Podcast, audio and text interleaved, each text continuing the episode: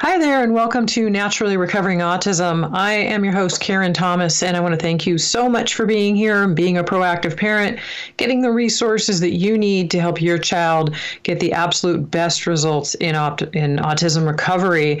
And that means that definition of to regain health. So it's better immune system, which in, improves healing the gut, which then improves healing the, the brain and improving speech and focus and ability to stay calm and and have more mood stabilities and all of those things are so important. And I always like to tell parents and children uh, that you know your child is not an aggressive child or an angry child. It's that their brain is so toxic and inflamed that they will often not be able to control themselves. And this was once the case with my own son and I was told to drug him and try behavioral therapies but I didn't want to do that. And fortunately, my holistic background and working with craniosacral therapy and studying the brain, it did let me know that the brain can and does heal, and that's a fact. Fast forward today, based on my own research and everything I did with my son naturally to get him better and heal up his biology, he is no longer today even diagnosable. He no longer has any symptoms of autism.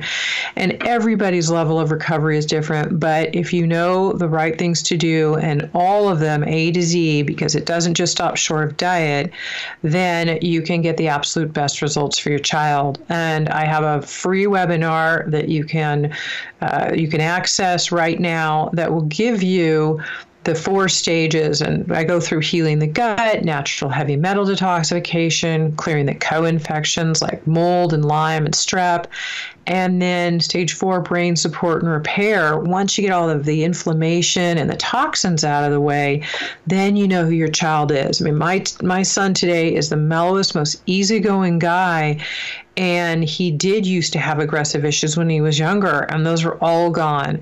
So this is a way to help their brain be able to function better and that's what we want to do and so that that link is available to you. The registration for that is at naturallyrecoveringautism.com forward slash free workshop. No spaces there, just free workshop. And uh, and please share that with anybody you know who might be interested as well. And today's episode, I'm really excited about as we're in the middle of this worldwide pandemic and there's so much stress and it's just stressful in general even I, it's, it's stressful at times to be a parent, period. But to be a parent of a child with autism has its additional challenges. And I always strive to support you as the parent as well as what you can do for your child Today, we're going to be talking about EMDR, which is an eye movement therapy that helps to overcome things like anxiety and stress and trauma that get locked into the system. And it can be from patterns that have even accumulated from many, many years back, even our childhood into adulthood. And it's, I, I have used this, uh, this therapy myself, gone through it, and had phenomenal results. And I was so blown away by it. I thought, I've got to reach out to an expert and have somebody somebody come on the show that we can talk about this with, and that you then will know how to access it for yourself, whether you're doing it for yourself or a family member or your child with autism and so I've got a special guest with us today. Her name is Dr. Amy Hopkins, and she is a licensed psychologist with a doctorate in psychology. Her doctoral project was entitled An Exploration of the Impact of Childhood Trauma on Adult Mental Health.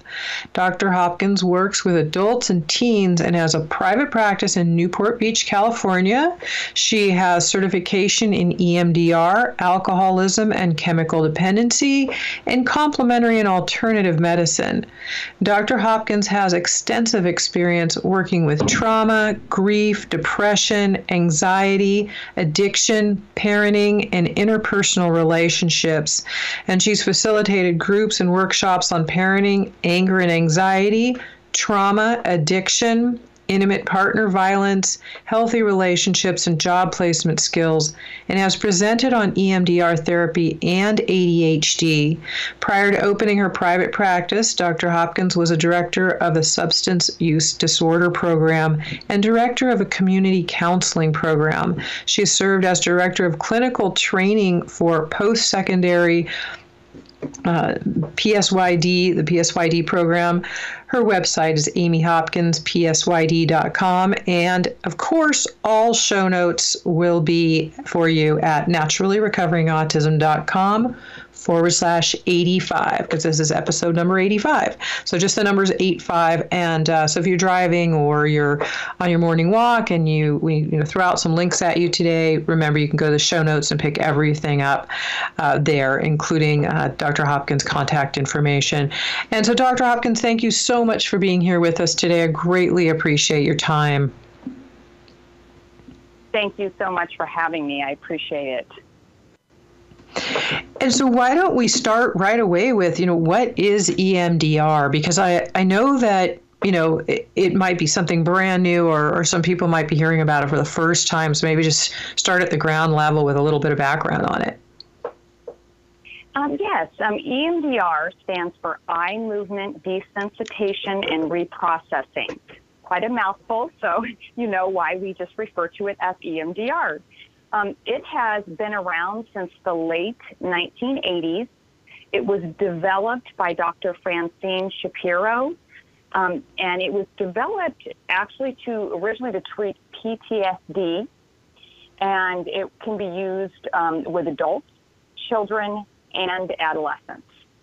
It since has been used for a number of any kind of disturbing issues. Essentially, it obviously can be PTSD, but there's a lot of things that are very um, bothersome, very feel very emotionally charged to people that don't necessarily qualify for PTSD. And what they found um, after doing this same method, the EMDR, with people that had like anxiety, um, some kind of trauma that we would refer to more as like a, a, a small p versus one that qualifies to be full blown PTSD that it actually works for them as well.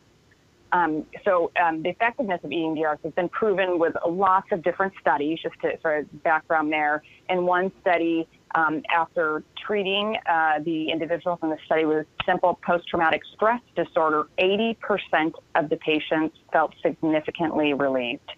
So that's a really, really good statistic. And um, another thing that's really just kind of an interesting thing about EMDR. Uh, well, let me backtrack. You mentioned about it seems like some people are talking about it more today, feeling like it's a new therapy. And I think that is the case for a lot of individuals because it's becoming more well known. But as I mentioned, it's been around since the late 80s. So what's happened since then, though, is again, we've discovered that we can use it to treat a number of different issues and the other thing is there's been like kind of some tweaks to it. I mean, you can use the basic, we have a basic protocol, which I'll, I'll talk about um, in a little while. Um, but you also can use some other things to help people that maybe need something a little bit more added to it. Um, so there's kind of just more in terms of, I would say it's actually more effective now because of that.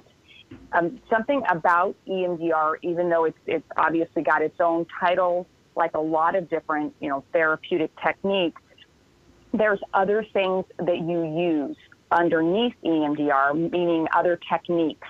So, uh, kind of, you've got the EMDR piece, that's the title of it, but you're using things like cognitive behavioral therapy, you're using psychodynamic therapy, you're using solution focused therapy, and you're using neurobiology as part of the process which is something I like about it, and one of the reasons why I also think it's very effective. We're using so, you know so many different modalities, and that way you can make sure it makes sense for people. Kind of focus on what's the best thing for them. The other thing about EMDR is that's really important is the kind of the what I would say that the premise of it basically is that um, the brain has you know it's the natural ability, self healing powers, essentially, right? Um, and so it's saying we can do that, and this is a therapy that we can use the self healing powers of the brain to process stressful memories and help us feel a little bit um, more, you know, more relief, essentially, instead of feeling distress. Right. So we, what I noticed is like we'll have the same type of like you'll you'll think about something but you won't have the emotional charge behind it. It's just sort of there. So the system doesn't react to it in the same way it used to.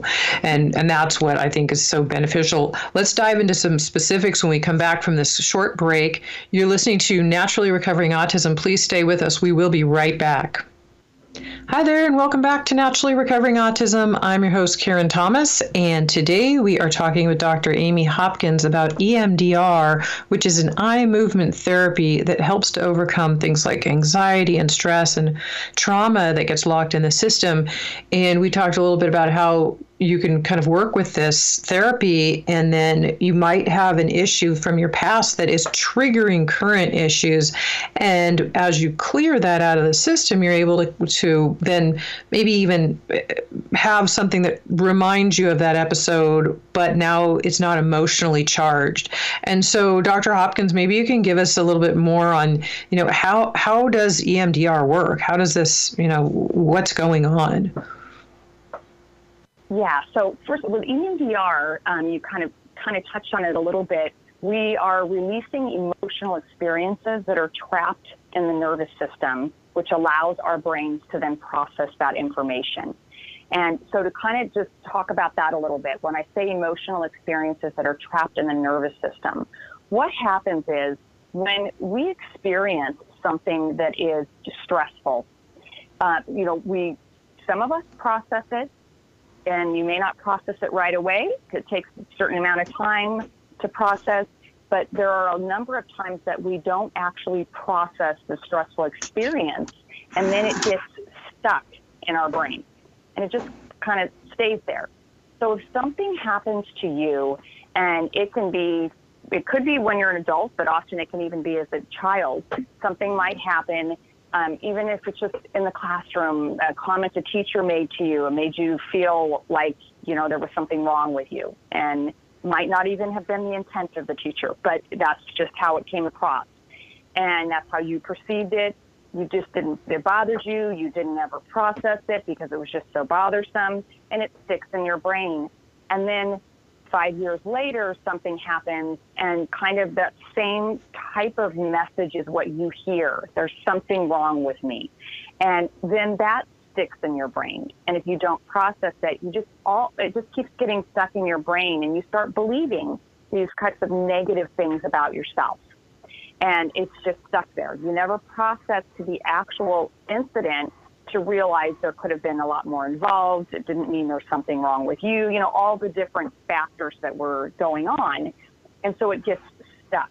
Now, that would be kind of more of when we talk about like a maybe something that's a little bit more minor. Then we have huge, major traumatic events that happen, um, such as abuse. And people, you know, they, they have to basically call it dissociate, um, just kind of check out when things are happening to them that are so traumatic and they don't process what's going on. And it just gets stuck, again, just stuck in your brain. You never process it. And so it's, it's stuck there and it continues to stay there until you work on trying to heal it and processing the horrible event that happened to you. Um, and so that's kind of the way things can get stuck. I said it could be something very major we call like uh, big T's, big traumas, or it could be a, a little t, a more of a smaller trauma. And examples of things that we have going on, as you mentioned, with the pandemic, there is uh, that's creating a lot of trauma. For some people, it's making it so extreme that it's actually getting to the point where it can become PTSD, or it has for some. And for others, maybe not quite that to, in terms of being diagnosable, but it's just, again, very, very disturbing. Um, also, of course, we have what we're dealing with what happened with George Floyd and all the protests and everything coming up there for people. Okay, so uh, another thing that can be creating so much stress. You mentioning it with parenting, parenting. There's so much stuff that can come up there because your own stuff from your childhood that maybe maybe you didn't have a secure attachment, for example, and there is stuff that's stuck in your brain and you never processed it could be coming out later with your own children. And then when you add, if there's the extra component, as you had mentioned, of course, the child with autism, now there's some um, extra work that you have to do to make sure that, you know, with everything that's involved and as I love what you have on all, the, all of your stuff with your website and everything is um, the the naturally you know the natural healing process and everything you have. People need to spend more time, right? If you've got a child in that situation. Same thing with ADHD. Um, so there's a lot of stuff that can come up for someone uh, anytime you're dealing with anything in life that can create stress, right? So the stuff comes up, like I said, and then if we process it you know, and work through it, then it usually isn't going to be stuck in your brain. But if we don't, it's stuck there and it's it becomes like a frozen memory. And there's, you know, some frozen memories that are so great, they feel so emotionally charged that it could be something that happened 15 years ago. And if there's something now, 15 years later, that triggers it, it's as if it's happening right now can bring all those feelings because it's stuck there. So that's just to kind of get a little history of, of you know, like the premise of EMDR to explain now the actual process, which the process, the eye movement part um, of the of the uh, acronym there is eye movements. What we do is it's, it's, um, we use what's called bilateral stimulation. So um, the the first thing, and that's used very frequently, is we use eye movements um, to activate your problem solving process. And so your eyes are darting back and forth. Okay. So you watch the, the client would watch the therapist's um, hands go back and forth, um, left to right, and their eyes kind of dart back and forth. And that's the bilateral stimulation. Um, another thing, you can use bilateral stimulation in other ways because some people, the eye movements bother them. So you can use tappers or something else um, so it's not just like you have to use eye movements, it's some type of bilateral stimulation. And yeah, I noticed that, that you are going. Oh, I'm sorry. go ahead. No, go ahead. And actually, I'm we, I'm sorry we have to cut for a quick break here too. Um, but I was just saying how I noticed that you're saying hands can be used, which is great because you go left, right. Obviously, you're crossing over the hemispheres of the brain. And then um, there was a light stimulation uh, uh, piece that went from right to left that um, the therapist that I saw was using. So I guess it, anything that crosses that that those hemispheres, make sure eyes go from left to right. Um, sounds like it will will have the same same type of patterning. Is that correct? Uh, yes, it is. You can do that, and then if it's not your eyes, you can hold like tappers. They're like little buzzers in your hand, and it goes back forth to the left to the right. Or you can wear headphones, and it goes, you know, buzzes left right to your left ear, right ear. So it can be auditory or tactile if the eyes bother someone because they can. Sometimes people have migraine headaches, or there could be a medical mm. issue, so they need to use other modality, other methods of doing it. Right. So we can figure out what works best for more individualized approach. Okay, let's talk about that maybe when we come back. Um, we're going to take a short break right here. You're listening to Naturally Recovering Autism. Stay with us. We will be right back. Have you ever wondered why some children recover from their symptoms of autism while others never seem to get any better?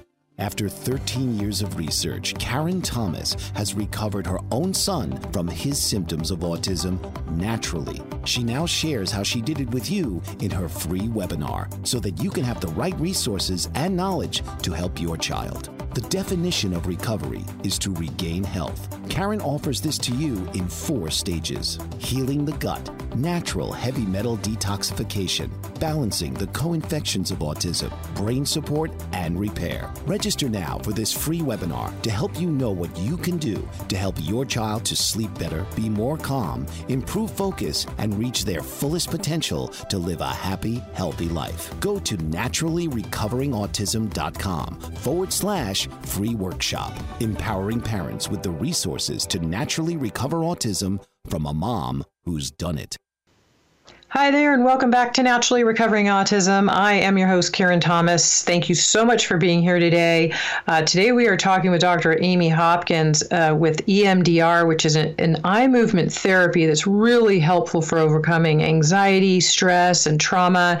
And it's a very gentle type of therapy. And uh, we are explaining a little bit about how it works. So, Dr. Hopkins, can you kind of elaborate a little bit further to help uh, give our, our listeners a little bit more understanding of how it works and, and even how it can be somewhat individualized a little bit too, depending on what somebody has going on? Absolutely. So we were talking about um, the bilateral stimulation piece, and that um, it can be done in different ways. The it can be done with with eye movements, where you would actually watch the the client would watch the therapist's uh, fingers going back and forth. Um, and the other things, uh, as I mentioned, you can use like tappers, which kind of activates with your fingers each side or with your ears. You can wear headsets. So it's important that people realize there are more than there's more than one way to use it. So if you have problems with your eyes, that doesn't mean that you can't do EMDR. Um, and what's happening during this bilateral stimulation is it's what actually occurs during REM sleep when your eyes are darting back and forth. And again, it doesn't just have to be eyes though. It can be the same process if you're just holding, like I said, like kind of buzzers that go back and forth, left to right. And what happens is that um, your brain is it's processing so much during that time. And so what we do is we kind of we look at a specific problem and we identify negative emotions and positive emotions, different sensations that people have, kind of an, an image of it. We then use the bilateral stimulation while you're um, then thinking about that, and the brain begins to problem solve during that time. So it, it seems to be it, what it's doing again, mimicking what would happen during REM sleep, and people are able to process and relieve a lot of the disturbance. Sometimes get it to where it's just not disturbing at all anymore, and sometimes it's just maybe slightly disturbing, but at one point was like the most disturbing it could possibly be. So that's kind of just a little bit, again, about sort of how the, the bilateral stimulation works um, and understanding why it's, why it's being used. And and it's also looking at you know is this a good choice for everyone and and you know the type of um, you know therapy, how much therapy you'll need, things like that. Like, is this something that I know as a child with autism, if they have issues with um, visual issues, they could maybe put on the headphones. You're saying too, or or for the parents, of course, depending on what the the level of trauma is, what's going on. Um, anybody could use it for for pretty much anything that's going on. Is that right? Absolutely. And for like in terms of the bilateral stimulation piece, exactly. Headphones can be used. And for children that are really young, like someone that's even four or five, there's kids, you know, that experience a lot of trauma at, at that young of an age. And to help them process it, even when they're that young, you can use whether it be it could be the headphones or said they, they call them like tappers, but you're you're holding them in your hands um, and goes back and forth left to right on your fingers or with someone that young sometimes you can even put them like if they have tennis shoes you put them inside their shoes so it's their ankles. You know whatever's going to be the most comfortable for them. And each person is different. And for children they tend to want to hold hold um, again hold like the tappers or put the headset on. And obvi- i think with autism i would think the headset would be very effective. Whereas for adults sometimes they prefer the eyes Sometimes they prefer to hold, um, you know, the tappers just because then they can close their eyes while they're doing the process. And I found they they kind of want you to start from like infancy, you know, where you think of yourself as an infant, you kind of go through this process uh, that just naturally seems to to start bypassing as you're doing the therapy and you as you get sort of older and older in the sense to your current age like you might you don't have to specifically know what your trauma is. Some people do, and it's very obvious to them, and they grew up with a lot of trauma and they know what the problem is. But some people might not. Like a child with autism might not be obviously consciously aware of some things, but uh, or a child, but they um, but they still can just go through this bilateral um, motion. And is it that it it's triggering things in the hemispheres of the brain that will somehow just naturally take you into your emotional centers? Yes, it absolutely does. Um, in fact, you you sit um, for the therapist to the client sits you, you sit like left to left is kind of the arrangement so that you activate the right side of the brain. So it's very it's interesting, um, and that's exactly right. You're trying to activate the emotional. Like a lot of times, people will say something's bothering them, right? And um, to your point, they don't know exactly what it is because it, it isn't necessarily something that's identifiable. Like they're, they're just they've got this issue. They've got like they could be again adult. They're married. They're having problems in their marriage, and they don't understand why. They're getting angry real easily. They're getting triggered about things, and they don't know why. Right. Um, so they'll come in and say, "Well, logically, I know this shouldn't bother me." Right. They're like, "I know it shouldn't." And so basically, you know, intellectually, they realize this, but they there's something happening emotionally with them that they're not aware of. So through the bilateral stimulation, we're tapping into that area as well. And I also, as part of it, you do a body scan, kind of to see, like someone will say, you know, their stomach has been hurting them, and there's something's bothering them, but they don't even really know what it is. There's a lot of things we can look at to try to figure out what's going on um, without someone having to know exactly what it is that they're coming in for, the exact reason. Right, which I think is really helpful because there are some people who, like you're saying, will will say, I, the I keep getting triggered or I keep getting angry and, at my spouse, but I don't understand really why I'm getting so angry about it. So it's nice that you don't really have to know the issue if you if you're not aware of it. We're going to take a short break right here. You are listening to Naturally Recovering Autism. Please stay with us. We will be right back.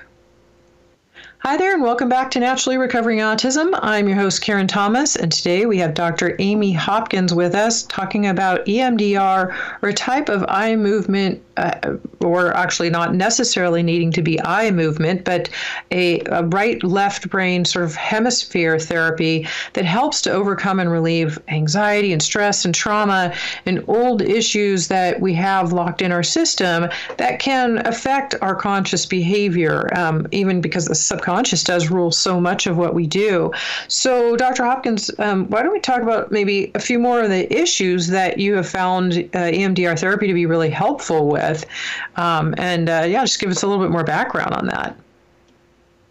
Yeah, absolutely. So, of course, we already mentioned PTSD, um, and then uh, also just the effects of just any kind of stressful life experience.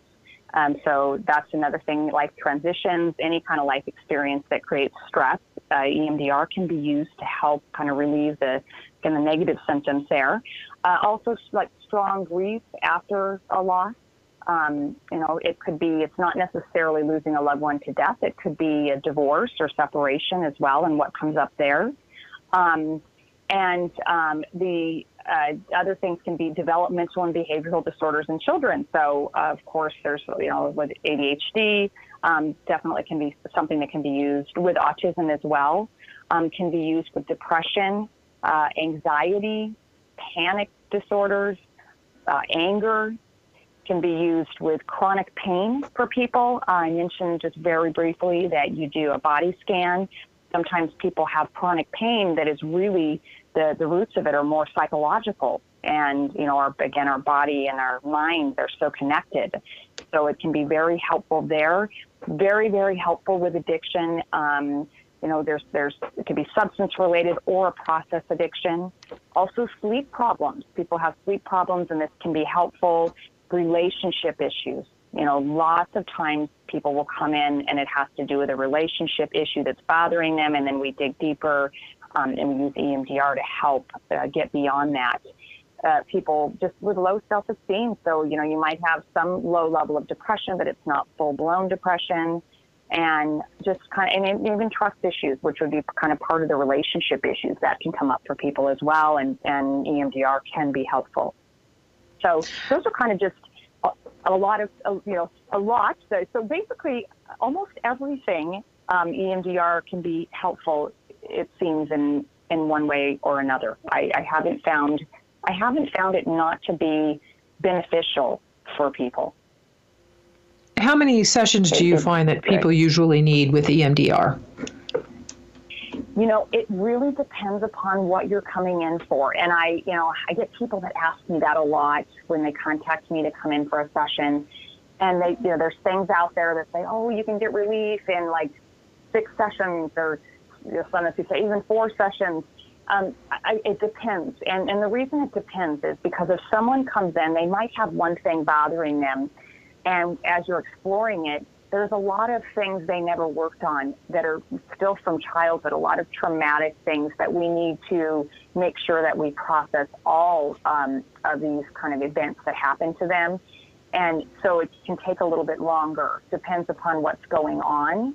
Uh, someone comes in and they've got like more of a, they just got in a car accident and it triggered, you know, a lot of fears, but there really isn't anything else earlier than that then you can do things more quickly. But to kind of give an idea with therapy, I, for, I, I can't see, you know, it would be very rare that it would be less than six sessions. And I say that because there's eight phases with EMDR.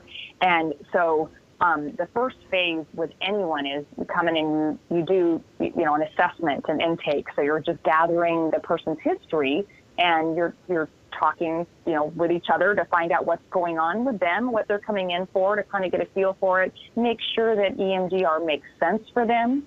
I mean, it has to make sense, of course. And you would also talk about the things like if there are any medical issues that would get in the way of using the eye movements, and if you want to use alternatives, you know, all those types of things. And you also kind of talk a little bit about sort of what um, their history and kind of the treatment planning again, what they're looking to accomplish, what's the problem that's going on, and you dive into that deeper. And then the second phase um, is a um, it's, it's called uh, the technical terms client preparation, but really we call it a lot of um, it's kind of stabilization resourcing for people, and that's where you use I would say you use a lot of mindfulness there, and we work with clients to um, make sure that they've got a lot of things put in place if they get triggered that they can help themselves to kind of to, to calm down if need be. Um, at this point, you would use certain things we use, like to kind of ways of developing a calm, peaceful place in your own mind, um, and just all kinds of different like, kind of um, helping with like resources that people can have to help if they get triggered. That's the that in itself can be one session for some people. It can be three sessions for others, depending upon you know how how deep um, the uh, the issue goes, right? So that's so it just depends on the person. Then the in the, the third phase, it's called assessment. You're really digging deeply into what the issue is. Like they come up with an issue, and you want to really find out from them what's coming up for them around that issue. Is it a um, you know, is it, they have to visualize it. Is it something related to um, negative core beliefs around something that has to do with control, for example? Or it could be something around guilt. So some people might have like feelings of I'm helpless or I'm trapped. And so you identify those things, um, different kinds of the negative belief that's coming up for them. And then you identify what the emotions are they're feeling, um, you then also identify what would be a positive belief that they would like to have what we call an adaptive belief in lieu of that negative one. So instead of feeling like, um, you know, I'm uh, I'm not good enough, you know, it can be that I did the best I could or I am good enough. You know, you come up with, with something else there. And so you kind of you you basically put together where they're at and measure kind of their level of disturbance and measure where they're at on what we would call the adaptive belief. And then you do the what's called desensitization, and that would be where you actually do the bilateral stimulation. That's that portion. And then, and during that time, you're having them uh, think about the disturbing event and their negative belief about it, and then you're bringing you're working with them to try to bring that disturbance down and then once it's at a place where it should be or it's comfortable for them you then work on what's called installation which is um, installing the positive belief and then the next thing you do is it's a body scan so you scan have them scan the body to see how their body's feeling make sure it's more neutral um, in the beginning, you usually do a body scan to find out where they're at. And often, like I said, people might have it their shoulders, their neck, their gut. So you want to make sure that they're feeling uh, nice, you know, more just neutral or more at peace. And then you, you close, called closure. You close out with talking about briefly um, what you just did and then kind of reminding them of all the different resourcing techniques that you worked on. And then the last phase uh, is reevaluation, which you would do during the next session, kind of see what transpired for them over that week. Great. So you let them, they basically kind of go home and let you let, give them a little bit of time to process, and then you could pick up better uh, when you come back the next week. Um, yeah, that's very, very interesting. Um, we're actually going to take a very short break right here. You're listening to Naturally Recovering Autism. Stay with us. We'll be right back. Hi there, and welcome back to Naturally Recovering Autism. I am your host, Karen Thomas. Today we have Dr. Amy Hopkins with us. We're talking about EMDR as eye movement therapy for overcoming anxiety and stress and past traumas, uh, and even current traumas that we're, we're working with in our life. And some of these get really instilled in our subconscious, and we want to really be able to clear those so that we can uh, basically respond to things rather than react from a level that we're not in control of. And so, uh, you know, as parents of children with autism too, our kids will really pick up any of our own when we're worried or fearful or feeling a lot of stress or anxiety ourselves. The kids are picking up on that, and so it makes them fearful. Like if mom and dad are having anxiety, I see this around picky eating and around food a lot um, because parents have got gotten so stressed at mealtime. Uh, so, um, and the kid sees that, and then they're thinking, well, mom's upset about something every time I go to eat. So then I probably it creates some some anxiety within the child.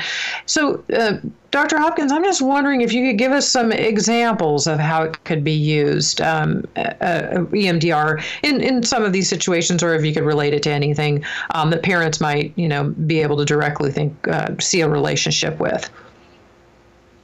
Yeah, absolutely. So, um, you know, of course, there's a lot of parents out there, so things can come up like they can come in and say they're having conflicts with their child or their teenager, and that um, it's creating like arguments even between the two of them, and the parents feeling like they're losing their cool, right? They're um, all those kinds of things, and they want to figure out what's going on and how to handle it more effectively and just again figure out why it's triggering them.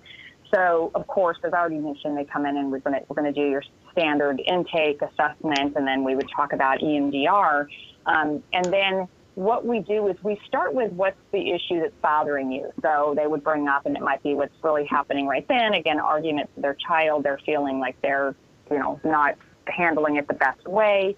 Um, and and then we would explore other times, not just that example, other times that are going on right now, presently, that that is coming up for you. Um, I would go really deep into kind of all the different you know, like emotions that are coming up um, around that for the person, like what's coming when they're talking about the, the arguments and you know what's it's disturbing to them because it makes them feel uh, sad. It makes them feel guilty. It makes them feel anxious or makes them feel angry, whatever kind of all the different emotions are. And then we use that to figure out what negative beliefs the person feels about themselves. So they, they may have a belief of, um, it could be several things, but one could be I'm inadequate. Like I, I can't believe I'm losing my cool with my child you know, I'm an adult. I shouldn't be doing that. There's, you know, so there's just something wrong with me. I'm not a good mother. I'm, you know, I'm inadequate, or could be I'm not good enough, right? And so we explore that, understanding what, the, again, that negative belief is that's coming up for them. And then I will have the person give me examples of other times in their life, um, in the present as well as in the past, uh, that that same negative belief that it's I'm inadequate, like when they felt that way before. And I have someone go back as far as they can in, in their memory. Of course, for some people, depending on what we're working on, they can go back maybe pretty far. Some they can only remember to like seven or eight, but they may kind of have just a feeling of something before that. So we'll talk about that. And then we talk about times in the future that they're concerned that it might come up again. So that's kind of when we put together like a treatment plan. That's what it looks like. And then we decide which one of those issues we're going to work on first. So if we work on like the like a current argument that just happened between say the mother and the child, we're going to um, address essentially what the the negative belief. We're going to have that there, and um, you know, like I said, and the emotions that come up. And then I'm going to say, what do you, instead of like believing I'm inadequate, what do you want to believe about yourself instead? And it's what, whatever comes up, we, we talk about different things. An example would be, I'm okay as I am, or I'm doing, you know, I've done the best I can, or I'm doing the best I can, that kind of thing. And, um, and so we have that, that's kind of, again, that adaptive belief. And then I will ask someone to scan their body because again, our, you know, we have such a closeness with our children, right? So if there is an, you know, tension going on, or you feel like you're not being a good enough mother, for example, or father, um, often you're going to feel it in your body, right? So you have the tension. So we, we kind of, we measure that. And then what we do is we're now going to do the bilateral stimulation and I'm going to have the person think about the the memory, kind of that mental image in their mind. Think about the you know that argument they just had with their child. Think about that belief of I'm inadequate, and then we in where they feel it in their body, and then we will do the bilateral stimulation, and they'll let me know what's coming up for them. Um, at the end, after we're done, I'll ask them what's coming up for them when they think about it. And um, as we explore that, what we're doing is we're processing. Um, so we're getting information that way, but we're also allowing the brain to process and heal and understand wait a minute, maybe, you know, I, I'm not inadequate, you know, and kind of the things that contradict that essentially to help move your brain over to the adaptive belief.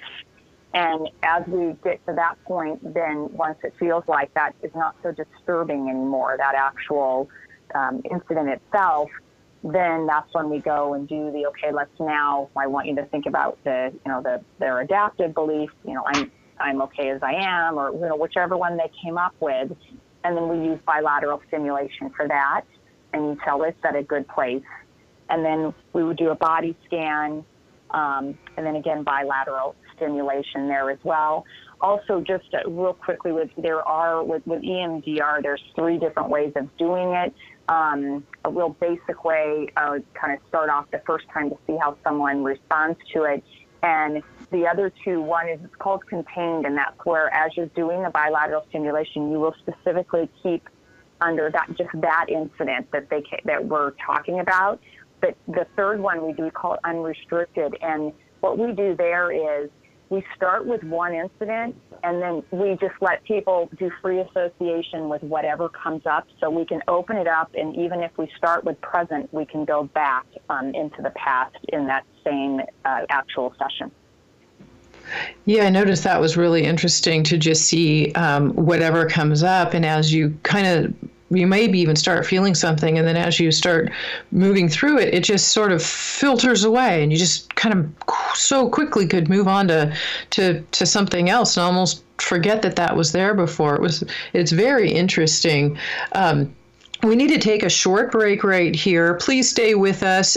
We will be right back Hi there, and welcome back to Naturally Recovering Autism. I am your host, Karen Thomas, and today we are talking with Dr. Amy Hopkins about EMDR, which is an eye movement therapy. Although we did mention it doesn't have to be eye movement, um, because again, children with autism that might be uh, that might cause overstimulation with their sensory issues. So you can use uh, headphones or things that they hold in their hands, um, various options, but we're able to clear clear uh, clear away uh, old beliefs. And one thing that's really important too uh, for children when you're going to go see a therapist who does EMDR, um, and Dr. Hopkins, I'll let you kind of clarify this a little bit better. But you want to make sure that you have an EMDR approved clinician, one that has taken the approved course and um, and that actually has the proper training. And I will link to uh, the EMDR site in the show notes today, so you can find a practitioner near you. And again, the show notes will be at naturallyrecoveringautism.com forward slash 85. So you can find uh, all the links there. But but I know how important this is just in general, and it very much is so eh, with EMDR, that when you not when you find a therapist, you not only find a therapist who who does EMDR, but they also work with children.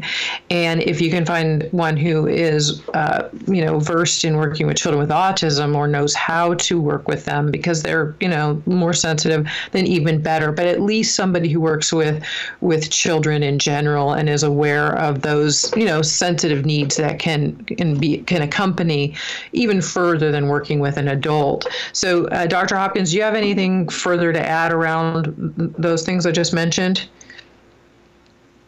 Um, no, I just saying that. Well, actually, I was going to say um, one more thing. Just would be that with um, using EMDR with with autism, there is kind of different types of protocols that you would follow, or kind of again just sort of oh tweak a little bit. So that's one of the reasons why it's important uh, because of the specific needs for someone with autism, why it's important that the person is, again, not only, you know, has a certificate and has gone through the proper training to do EMDR, but understands how to use EMDR with autism and understands how to work with children.